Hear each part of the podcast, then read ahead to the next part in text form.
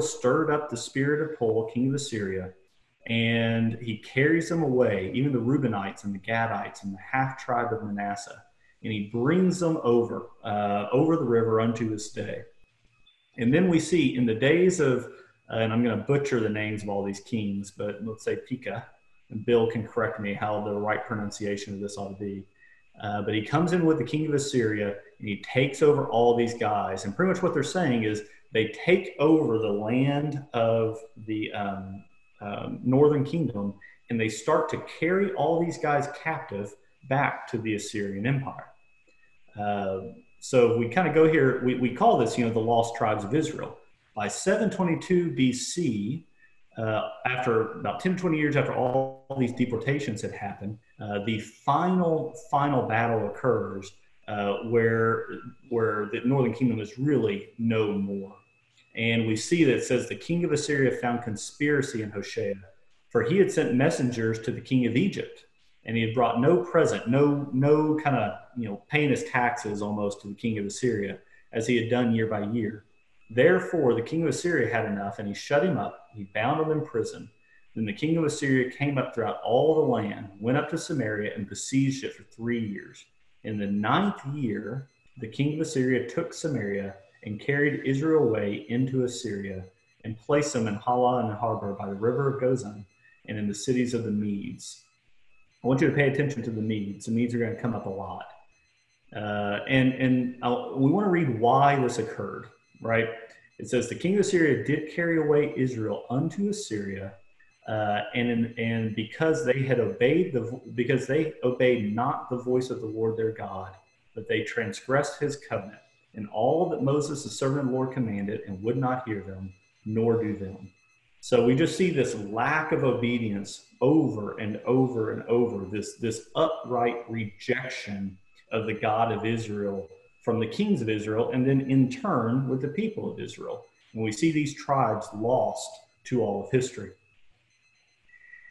And so if you take if you take then now that you've got this northern kingdom completely lost you know to the assyrian empire you now have this little kingdom of judah that's standing on its own. And, and, and honestly it's just a sitting duck an absolute sitting duck waiting to be taken over. This is one of those things if you hear terry teach terry always says this. He goes you know the jewish people should have been no more uh, at this point in time uh, they should have been completely overrun. They should have been taken away and scattered into the empire so that uh, you know the people couldn't kind of regain any type of stronghold and rebel against the Assyrians. You know, the Jewish people should have been gone. We should have never been able to read about their history. Uh, it should have been the end of it. And so we see this kind of climax uh, of, of this encroachment from the Assyrians as they take over town after village after village that makes up this area of Judah. They just keep taking village after village. And then we find them on the gates uh, of, of Jerusalem under the king, under the leadership of Hezekiah. And this red circle up here, the prophet that is speaking to Hezekiah at the time is the prophet Isaiah. And that's a story we've covered a few times. If you remember the Rabshakeh from the Assyrians coming over and yelling up to the people on the gates of Jerusalem, trying to get them to surrender, letting them know that their God is not as strong as the king of Assyria. Uh, he lies to them and says that it is actually their God who sent them. And uh, pretty much saying, if you don't give up right now, everybody's going to be slaughtered. Why would you do that to yourselves? And Hezekiah goes back to Isaiah. They inquire to the Lord. Uh, God says, these people will be delivered. You know, I will protect you. And they look up, and you know, there's 196 or 185,000 soldiers of the Assyrians struck down um, uh, that day. You know, the following day. So, so we see this incredible story of Hezekiah and Isaiah and what God does to protect the little kingdom of Judah from this massive Assyrian empire. And if you know anything about the Assyrians, I want to make sure it's in your head the Assyrians are brutal, absolutely brutal people. When you would go to Nineveh and you would walk the halls of the palace of Nineveh, you would see flayed bodies out, right? You would see these bones that you would see. It would be such an intimidating presence because they wanted any foreign dignitary who came through to know that if you cross them, this is what's going to happen to you. So the fact that they were not able to capture Judah is one of these things where it's a great confidence for all of us that God is more powerful than any nation, right? And, and his will will be done. And so what I wanted to do is I want to kind of walk through what is happening from the king Hezekiah up into around this time just prior to the Babylonian captivity. Because a lot of stuff happens and it sets the stage for this guy named Habakkuk who's going to be prophesying right around this time uh, for us to understand what it is he's talking about, right? What it is, he, what's going on. So let me go to the uh, next section here. We're going to talk about this King Hezekiah for just a bit. And so I told you the story of, of the just miraculous event where the Assyrians weren't able to overtake Jerusalem. Um, but Hezekiah, if you look right here, he's got a thumb up that's kind of pointing over to the right. And if you look at the legend on this on this deal, a thumb up pointing over to the right says, "Hey, he was a really good king. He did a lot of really great things, but he made one pretty critical mistake." And Hezekiah makes a very critical mistake. And this is a painting of the mistake that occurs. So if you go to your Bibles, I want you to, you know, there in 2 Kings chapter 20, I want you to turn to verse 16 of chapter 20. And I will, uh, I'll give you just a second and I'll read that. So it says this it says, Then Isaiah the prophet said to Hezekiah, Hear the word of the Lord. Behold, the days are coming when all that is in your house and that which your fathers have stored up to this day shall be carried to Babylon. Nothing shall be left, says the Lord. And some of your own sons who shall be born to you shall be taken away and they, they shall be eunuchs in the palace of the king of Babylon. Then Hezekiah said to Isaiah, The word of the Lord that you have spoken is good. For he thought, Why not, if there will be peace and security in my days? What happens here, what, what Isaiah and Hezekiah are talking about, is the event that would have occurred just before this.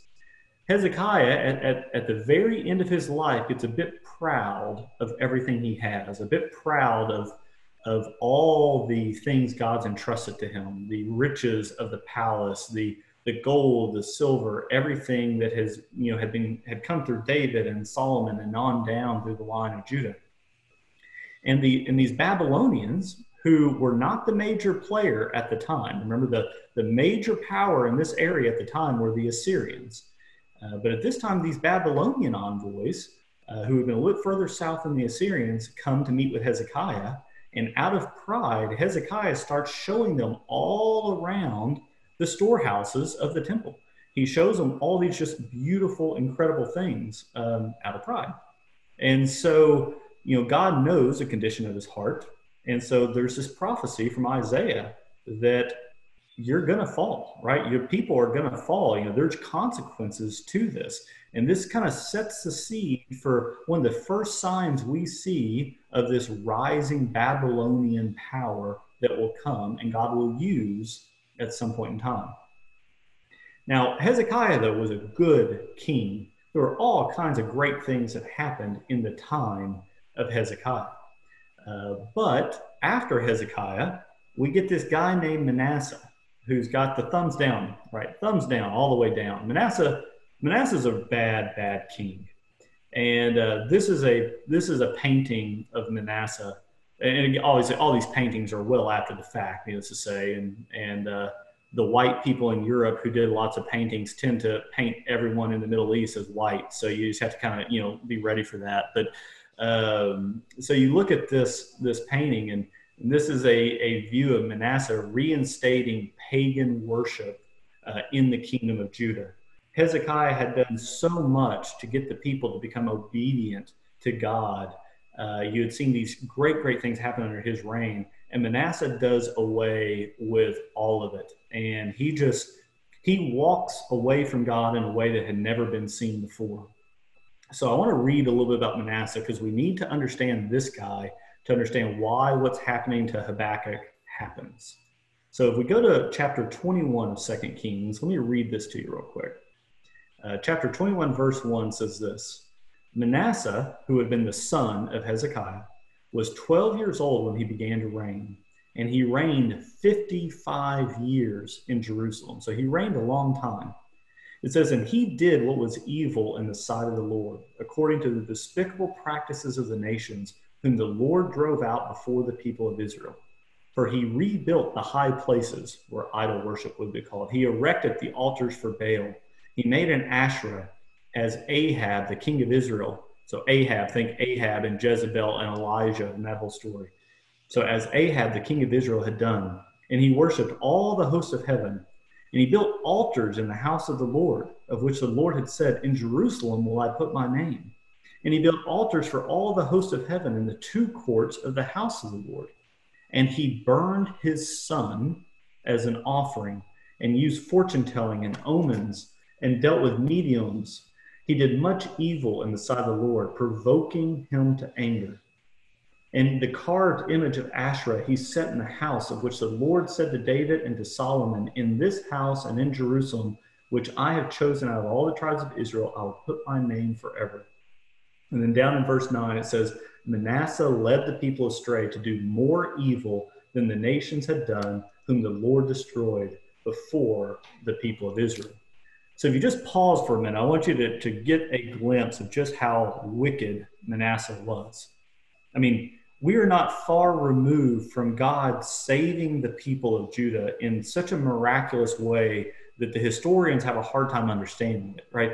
Uh, we're not far removed from that event with Hezekiah. And as soon as Manasseh comes, he, he not only brings in Baal, he brings almost all the gods of the ancient Near East. Uh, we see him burn his son in an offering, uh, which is which is a, a um, symbol that there was some worship of, of Shamash. And we, we see just every single thing that God has told his people over and over again do not do, do not go worship idols, do not have any gods before me.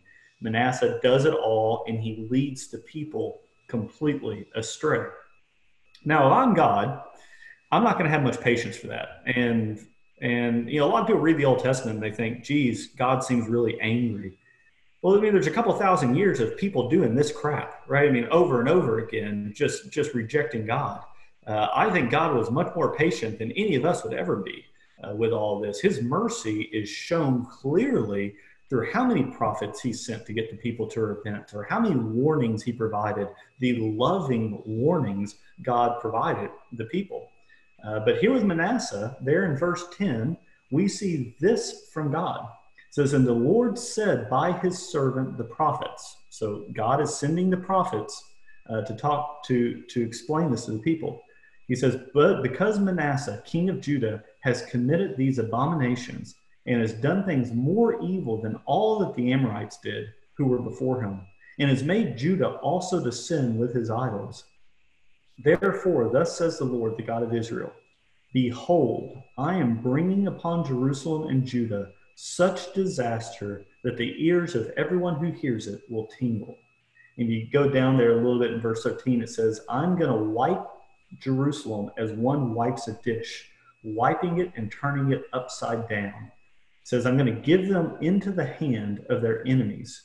And in verse 15, it says, Because they have done what is evil in my sight and have provoked me to anger since the day their fathers came out of Egypt to this day. So Manasseh really sows the seed of judgment for the people of Judah, right? He, he what what had happened there with Manasseh? Just, I mean, we, we see this stern warning from God. And we know from all our studies, we've talked about this a lot, God is a God who does not break his promises or his commitments. And uh, we're going to see this promise get fulfilled. And it's not just the really nice, fuzzy things that God keeps his promises on. He keeps his promises on the fact that he will judge the sin of his people. And so after Manasseh dies, he's kind of set the record for all time worst king of Judah at this point in time. Uh, his son, uh, uh, Amon, or Amon, Amon, I'll say, uh, reigns after him. And we get a nice little thumbs down for this guy as well. If you, you go over to verse 19 of chapter 21, it says that he was 22 years old when he began to reign, and that he did what was evil in the sight of the Lord, as Manasseh his father had done. And in verse 23, it says, And the servants of Amon conspired against him and put the to death in his house. But the people of the land struck down all those who had conspired against the king, and the people of the land made Josiah his son king in his place. So you see this mutiny occur with Amon, and then the mutiny, the mutineers are then killed by all lots of other people who said you shouldn't have had that mutiny. And so that is how we get this boy king named Josiah to begin to reign. And remember, God had promised that the line of David would one day bring the Messiah. And so it's very important that we see this line not interrupted all the way to the Messiah. So we see uh, this come through. So all the same color, all coming from the same line of David. Uh, but we're going to get to this king named Josiah, and some interesting things happen with Josiah. We see a thumbs up pointing this direction, which means this dude pretty much did everything right. So, Josiah, uh, one of the most famous things we learn uh, about Josiah is that um, he finds, or, or, through the work that they were doing, uh, Hilkiah finds the book of the law and brings it to Josiah. And the book of the law is read to Josiah. And Josiah just mourns as he reads the book of the law, realizing what massive disobedience had been had been going on in their people. And, and he read the consequences that God had promised would happen if you turned away from God. And he was just so um, mournful about just what was going to happen. So if you read there in, in chapter 22, verse 1, it says, you know, Josiah is eight years old when he began to reign, and he reigned 31 years in Jerusalem. Uh, and it says, he did what was right in the eyes of the Lord and walked in all the way of David his father and he did not turn aside to the right or to the left. If you keep reading through this book, you're going to see the repairs to the temple that are made, which is what happens to, to have them find the book of the law. Um, and you're going to see Josiah, when they find it, he just humbles himself before God. He tears down all the idols. He, he, he, he gets the people to repent. They go and they make this covenant, and they're pleading for God for mercy uh, and, and, and truly humbling themselves before God. And in verse 19 of chapter 22, God responds to Josiah's worship. And God says this He says, Because your heart was penitent and you humbled yourself before the Lord, when you heard how I spoke against this place and against its inhabitants, that they should become a desolation and a curse, and you have torn your clothes, meaning you, you have grieved, you, you are mourning, right? And you have wept before me. I have also heard you, declares the Lord. And he says, Therefore, behold, I will gather you to your fathers, and you shall be gathered to your grave in peace, and your eyes shall not see all the disaster that I will bring upon this place.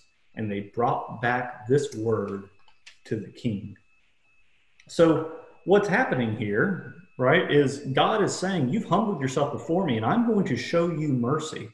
Uh, and the way I'm going to show you mercy is this this thing I'm going to do, right? This judgment I'm going to bring upon Judah, which is going to be awful, right?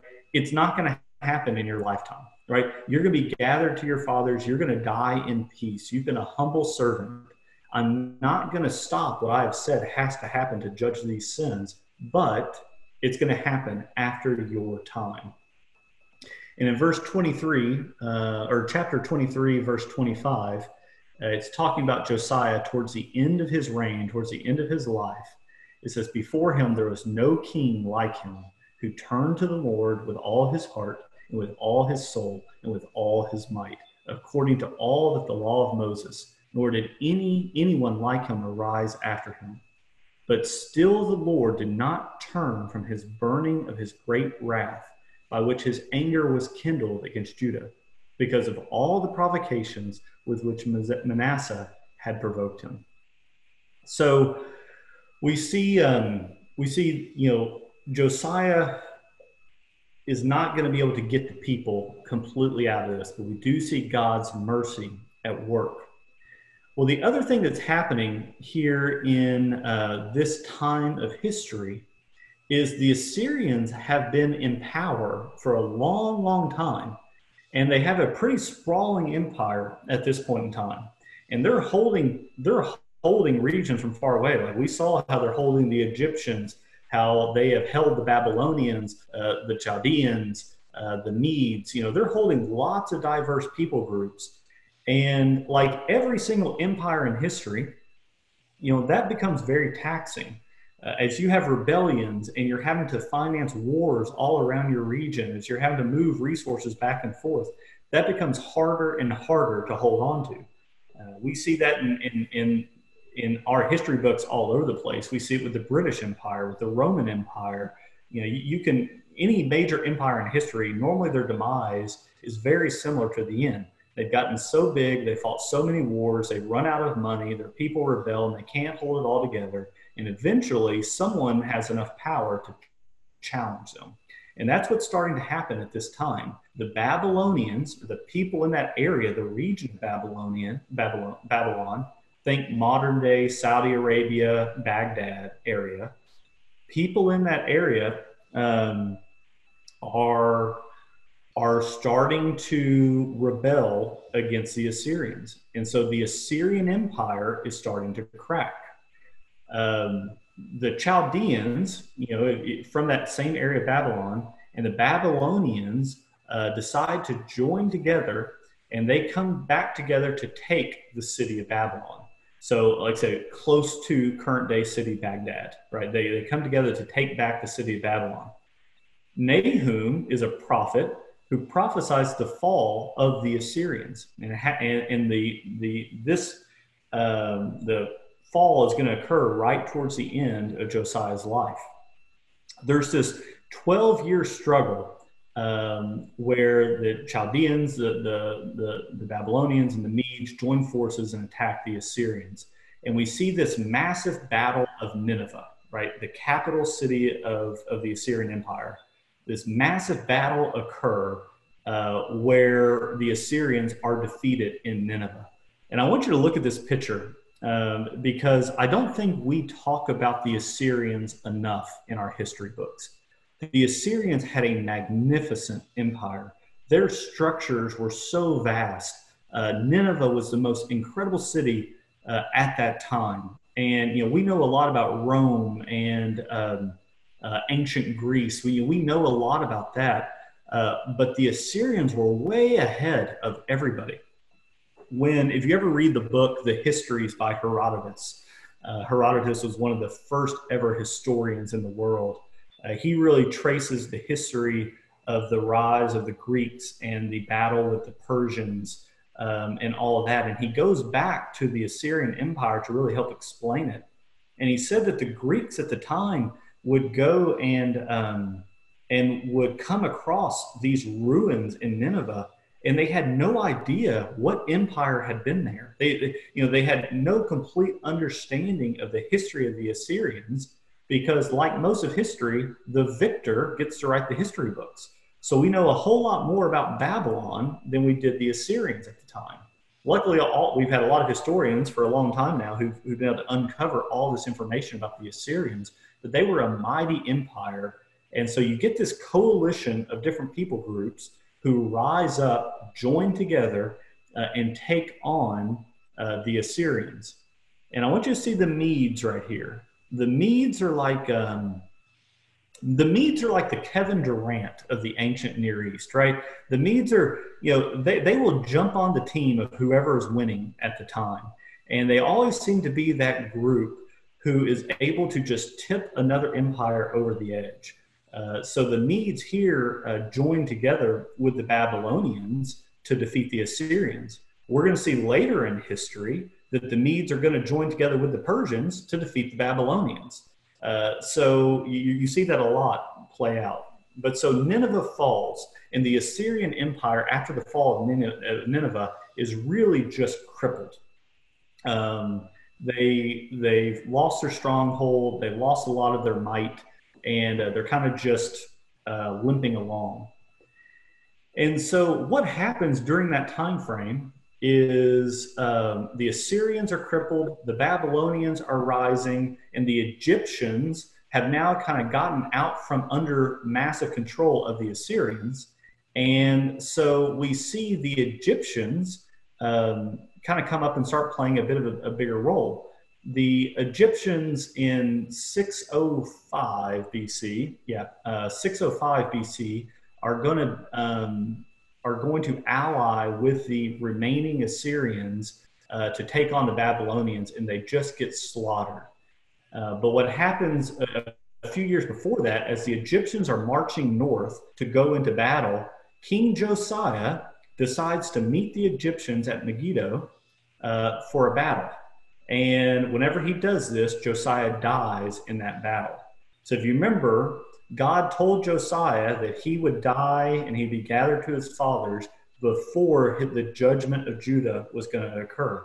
So Josiah dies in 609 BC. And then a few years later, in 605 BC, we have this massive battle of Carchemish, where the Egyptians and the Assyrians outnumber the Babylonians two to one. The Babylonians are under the command of King Nebuchadnezzar, who uh, I know we all know a whole lot about, uh, under Nebuchadnezzar, and, and they just get destroyed. The Babylonians destroy them. And at this point in time, after this battle, there is really, the Assyrians are no longer an independent power, and the Egyptians are not a significant force in the Near East at all. And so, for any of you guys who studied the book of Jeremiah, um, you're going to see Jeremiah talk about the Egyptian side of this a whole lot. Uh, but I want you to see how the Babylonians came to power, right? It was a slow growth and then there was a couple key epic battles while the Assyrians were going through succession issues and financial issues. And all of a sudden, the Babylonians are taking complete control. And so we're getting to this time frame right here. So we're at the end of Josiah's life. Uh, we see Assyria falling. We see the Babylonians rising and really just running rampant all through the, the area. There's warfare and violence everywhere. Uh, Josiah, who was a good king, gets killed in battle. And then all these guys, all these kings after him fall in very quick succession. And you can just see everything crumbling before you. If you go back to Second Kings, um, if you go back to Second Kings, I want you to, to look real quick in chapter 23, verse 28 or 29 it says that Pharaoh Necho, king of Egypt, went up to the king of Assyria to the river Euphrates. King Josiah went to meet with him, and the Pharaoh Necho killed him at Megiddo. And Megiddo, just for reference, is, is the place where we get the reference of uh, Armageddon, right? So it's this massive, epic battlefield. If you've ever been to Megiddo, it sits up really high and you see this beautiful flat valley underneath you. And you can probably tell there's thousands upon thousands of battles that have been fought in that valley. So that's where Josiah dies. And then uh, in verse 32, we see that, uh, that his son, uh, Jehoahaz, uh, begins to reign, and he did what was evil in the sight of the Lord. And then it says in verse 34 that Pharaoh Necho made his son king, uh, or made Eliakim, the son of Josiah, king in the place. And he changed his name to Jehoiakim. But he took Jehoahaz away and came to Egypt, and he died there. And Jehoiakim gave the silver and gold to Pharaoh. And we see all these things happen. And it ends with Jehoiakim in verse 37, it says, And he did what was evil in the sight of the Lord, according to all his fathers had done. And so here, these guys have, have, have lost all control. Everything, everything is going south for the kingdom of Judah. And I want you to see here real quick, this map, the, the pink here shows the extent of the Assyrian Empire around 650 BC. And then the green shows you what all the Babylonians took over by 562 BC. So within 100 years, how the Assyrians had gone from this massive power to pretty much all the core territories had been taken over by the Babylonians, including all of Israel, right? Uh, the Babylonians will eventually come in, uh, destroy everything, take all the people or take lots of the people of Judah back to Babylon, where we'll get our story of Daniel, we'll get the exile and all that occurring. But what the um, but what, what's happening right now is Habakkuk is talking to God somewhere in this time frame, towards the end of Josiah's life, uh, in the midst of all these bad kings who are falling one after another. Uh, the, the, Assyrians are over, the Babylonians are rising up. The Babylonians are scary. They've got all this modern technology. They're defeating everybody in their path. Violence is all around. All of the kings of Israel have led the people to immorality. Uh, there's idol worship occurring. Um, the people of God who are meant to be faithful throughout anything are not being faithful. And, and we see that time and time again in all of these prophets. If you read Ezekiel and you read Jeremiah and you read what they are doing as they're going to the people and talking about repentance, uh, we see just utter failure after failure um, within the people. And so all that gets us to where we're going to end today. And we're going to end by just reading the first four verses of Habakkuk. And Habakkuk, there are two complaints that Habakkuk makes to God. This is the first complaint. Uh, and after each complaint, God answers Habakkuk. And so I want to read this to you, and we're not going to get into the depths of this, but I want you to, uh, before we got into Habakkuk, I want you to understand why he is feeling the way he is. He is seeing violence and destruction, idol worship, everything all around him. So not only are the foreign powers evil, but he's also seeing evil within the midst of the people of Judah. And so it says this the oracle that Habakkuk the prophet saw, O Lord, how long shall I cry for help, and you will not hear? Or cry to you violence, and you will not save? Why do you make me see iniquity, and why do you idly look at wrong? Destruction and violence are before me, strife and contention arise. So the law is paralyzed, and justice never goes forth. For the wicked surround the righteous, so justice goes forth perverted. Habakkuk is making a very, very uh, major complaint to God. And what I want you guys to, to do between now and next week, if I could give you a homework assignment, is I want you to read this complaint a few times. Uh, and I want you to try to put yourself in the shoes or the sandals of Habakkuk and try to understand why it is he's complaining. And, and like any of us, when horrible things happen all around us, our perspective tends to change. You know, as, as you deal with grief and mourning and fear, your worldview begins to shrink and, and, and things can get distorted in your own mind. Habakkuk has a very clear view of what he thinks ought to be happening right now.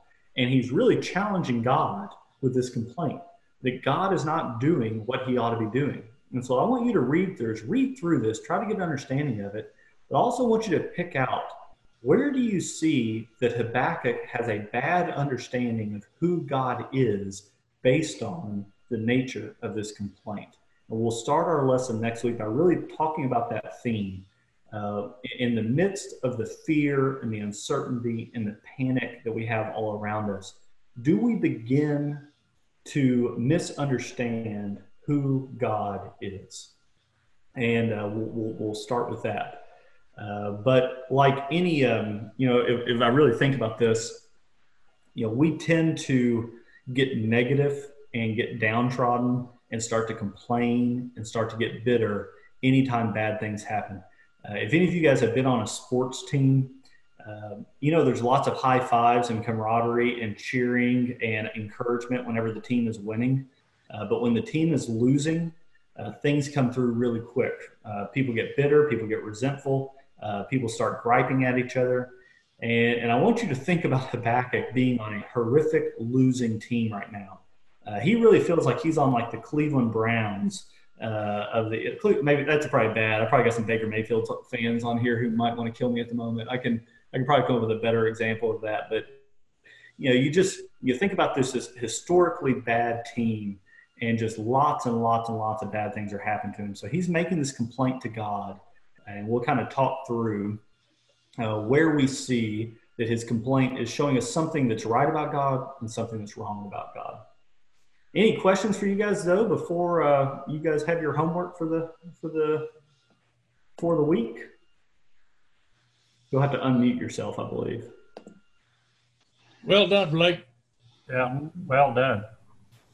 Good. I do all I can to teach history and not the Bible, but uh, but I did think this was necessary to to make sure you guys were in the right frame of mind with the right historical context before we got into Habakkuk.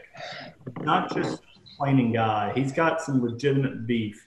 Uh, and the great thing is, if you decide to read on Habakkuk a little bit, God doesn't listen to Habakkuk's complaint and say, you know, why, why are you bringing this to me? You know, and smite him or something. He, he listens to his complaint and he responds to him. The thing we're going to find, though, is God does not respond in the way Habakkuk wants him to respond. Uh, so we'll, we'll pick up on that theme as we get into next week. But uh, I appreciate you guys. Feel free to hang out for a little bit, and uh, we'll be on same time, same place next week.